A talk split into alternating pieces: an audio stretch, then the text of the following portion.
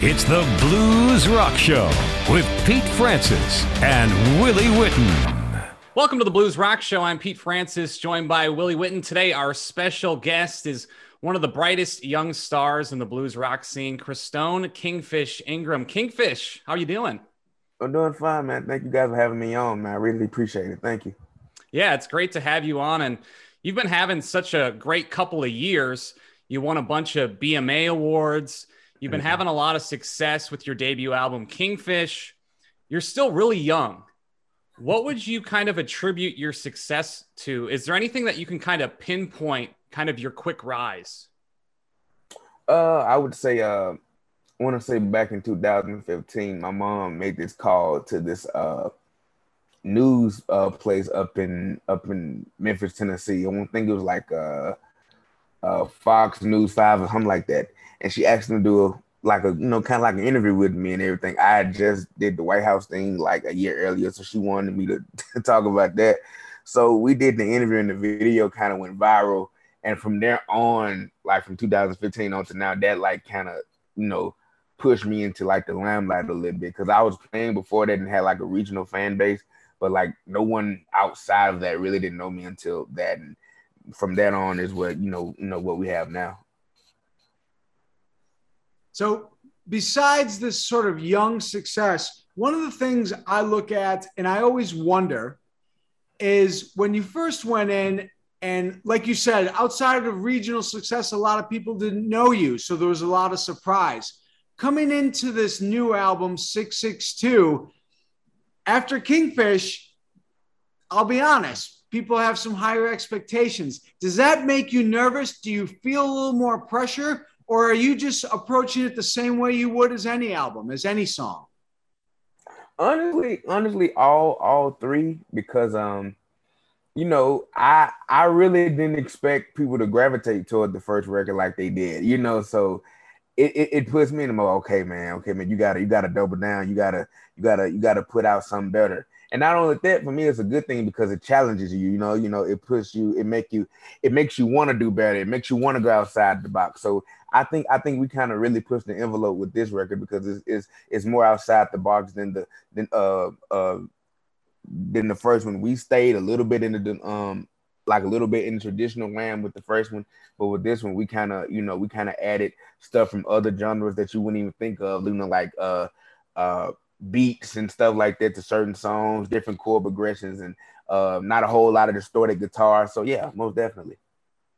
Christone, a couple years ago, we had a chance to talk at the Dallas International Guitar Festival. Right, right. And I asked you about bringing younger people into the genre. What can we do to get younger people involved in the blues?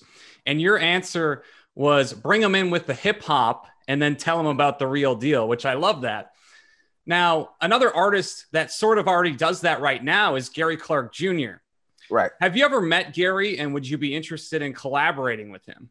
It's funny you just mentioned that. I just met Gary for the first time a few weeks ago uh, at a at a show in Indianola, Mississippi. It was a uh, the BB King Museum down there. They were uh, they were doing like an expansion, and they had a big uh, like a really big celebration for where they brought in a bunch of guitar players. And he was there, uh, but we had talked like maybe once or twice on Instagram before that. But that was my first time meeting. But yeah, I, I definitely would like to do something. Uh, uh, with Gary in the future because um, I really I really dig everything like not only his guitar like work but his songwriting and his singing is dope is is is he's bluesy but he has that like modern new R&B flavor to it so like you know it puts you in the mind of like you know like crooning or something like that. So when you think about some of these collaborations and whether it's Gary Clark Jr. or whoever it may be, as you look going forward, and even some of what you've already done, do you actively seek out some of these collaborations? Are there people you specifically would love to try to write with? Or are you someone who is more, hey, you're going to be back on the road really soon and you're just sort of going to take it as it comes? It one or the other, or is it a little bit of both? Uh, pretty much a little bit of both. Most of the time, uh, it's definitely the one because my manager is always – sending me like new artists to listen to. Like he was the one that put me on to the Black Pumas, them uh uh Alabama, you know, Shakes of course, uh, uh Brittany Howard. I'm always like seeking out new people to like collab with and make new sounds with, especially new people that are like, you know, breathing like, you know, um um, new life into the you know um, in the blues genre. Not not playing blues rock per se, but like you know still taking that traditional, but making it you know new in a way. You know guys like Cedric Burnside and you know and you know on and on and on. Most definitely. Christone, one thing I wanted to ask you about was something that you did during the pandemic. It was the Robert Johnson Challenge. Tell us a little bit about that and kind of how that came together because that was pretty neat. Oh yeah, that uh that uh that stemmed from uh, when uh, when the new photo of Robert Johnson had came about uh that his uh you know uh that his sister had released you know uh with a book and my friends uh two two other young black blues guitar players as you know that's that's that's that's showing the blues in a you know um in a positive light as far as uh um African American uh um um young blacks go. Uh Jontavious Willis from Georgia and um Marquise Knox from uh St. Louis. You know, we both, you know, we always threw away on the phone a lot. So one time they kind of you know, you know, they came to me with the idea, you know, let's all pick, you know, from those Robert Johnson songs. Each week we'll do one, you know, as like a, you know, uh, old, you know, because we thought it was really cool when that picture came out. They always like try to paint, you know, Robert Johnson as being this mysterious soul to soul to the devil guy, which we know is not true. So we was really happy to see, you know, him showing his true light. So that's where the challenge came from. Well, that that photo was a big deal because there's only oh, I think yeah. I think that's the third photo of him in existence that people know. Right, right, right, right. And it was actually funny because Jontavious called me when the photo first came out, and he was like, he was like, look at that photo and look at the older photo. He was smiling. And he getting like you can tell the head form was the shame. Yeah, so it, it was it was really dope. It, it was dope. So a couple months ago on the show, we had John Fusco on the show, and he wrote the film Crossroads.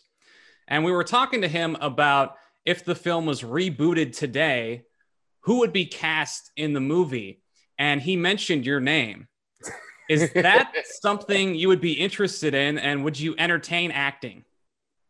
Yeah, yeah, yeah. I wouldn't I wouldn't mind doing that. I've I've I've did a few projects like that before, but like in like an actual movie, well, they were for actual TV shows, but like for actual movie, I'd be down, man. I'd I'd hey, hey, I what else can I say? Hell yeah.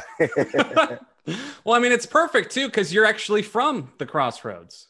Right, right, right. Clarksdale, Mississippi. It's uh it's uh yeah, it's, it's right in the downtown area, but yeah, the the uh the uh the uh the big the big the big uh memorabilia of it they have it downtown for sure. Okay so sounds like you'd be willing to do this. Then i have to ask you the second question which i think people want to hear more so. If this were to ever happen and it's going to be kingfish in the movie are you lightning or are you going to be the devil's henchman who's the top of the top guitar player in the universe. Back in the original, it was Steve oh, Vai. God. Are you going to be oh. the young man up and coming, or are you going to be the best player this side of the universe? Oh God, uh, this is probably going to conflict with, uh, you know, some of my uh, views. you know, as you may, as you may uh, Christian Reed put it like that, and some of my family made fun of me. But I wouldn't mind playing that role of being, you know, the devil's henchman. I, hey, that, hey, hey, you know, I, you know, it's funny. The reason why I say that now, I just made that decision now because I never thought about that. And playing like the young bluesman is dope, but hey, you know, hey, you know, Steve Vai kind of had a memorable part in that role. So you, hey, I wouldn't mind, you know, trying my luck at that. You know, I, I can't, I can't be menacing or uh, intimidating that much, but I can try. if they did make Crossroads again, if they rebooted it, Christone, are there any other guitarists or, or blues acts out there that you think would be really good to be in the movie? Oh yeah, man. Like I said, man, Marquise Knox, Jontavious Willis, those two guys are a shoe in. Uh, uh, a lot, a lot of more guys that we've just uh, uh, uh, come in contact with. Uh, Stephen Hull um, out of Wisconsin, uh, Sean McDonald out of Georgia, J Hop out of uh, out of Georgia, uh, DK Harrell out of uh, out of Louisiana, who's like a BB King disciple. It's so many like so many choices of people. Jamiah Rogers in Chicago, uh, uh, even even even um even the young ladies like Annika Chambers and, and um, Ari B up in Michigan. A whole lot of people, most definitely. So you just said you listed a bunch of names that maybe in this small triad we know a lot of them. A lot of the people watching may not know some of them. Mm. Segueing into what do you think is maybe the best way? And I know we've spoken about Pete and I before about social media, and we're talking about a movie now. For you who are more in tune to what's going on on the ground level, what do you think is the best way to get some of these names that deserve to be out there out there more and to bring some of this blues rock or just this type of real music back into the public eye at the top where the three of us think it should be? Well, I think um I think I think more I think more the artists should, you know, how can I put this? Let me put this. Let me have, let me uh, let me think about this for a second. I think I think I think more the promoters and talent buyers or agencies, whatever you put. I think I think I think they should like shift their focus to these guys and and and not overlook them because you know there are there are some obstacles in this you know in this blues journey that some of us you know by the grace of God you know and have good business we have been able to overcome. And but some people you know they don't have that you know they don't have that luxury. So i think i think i think the more and and and, and not only that it takes for us artists who are like you know almost established or well established or, or you know uh, or um or or however you want to put it it's up to us to you know they you know help our fellow artists and push them out into the limelight and and to you know into and to you know and to push them into um, more audiences and more and um and more promoters to see them and get them out there so, Christone, earlier we touched on your new album, 662. That's coming out July 23rd. So, kind of looking at this album, how did you challenge yourself after that debut album did so well? Oh wow! Well, um, I wanted to uh, I wanted to go a little bit more outside the box. There's like more, like I said, like it's not too much distortion as like it was on the first one, but like um, I went outside the box like with different chord changes, and I bought like a like a different array of tones on like on the first album. I used the I used the Les Paul um pretty much on the whole thing. So like it it it had this like one dimensional humbucker sound, but on this record, I challenged myself, you know, to you know uh go more lightweight with the uh with the strats and uh uh playing acoustic, you know, and and you know and not hiding behind all the pedals and everything like that. So that's pretty much what I, you know, um, you know, uh, how I kind of challenge, you know, playing different, uh, different chord progressions and different uh, uh, scales and stuff like that, you know, in the record, you know, playing out. One of the things that I noticed beyond the different sort of structure of the songs, like you said, and the changing of the guitar tones, there's a lot more of your voice. Yeah. Takes center stage on this album. And and obviously those who have listened to Kingfish know that you have a voice, but 662 really sort of puts it front and center. Were you apprehensive about making some of those changes? Was that your idea, or was that something that you came to through your label? How did that come about that you're going to take that leap and show your vocal chops? Oh, I think I think that just came with me like um um growing with time because I saw a lot of like growth in a lot of things as far as my music, like from like from the way I conduct my shows to me playing. And when it came to my singing, uh, I felt like it was just like me getting older and me just uh, and having producers, you know, you know, behind me, you know, telling me to push my voice because when I was in like the studio doing the Luke Cage thing, like the producers on that, they were telling me they was like, man, don't sing like so low, like you know, try to you know try to push and you know and fill it out.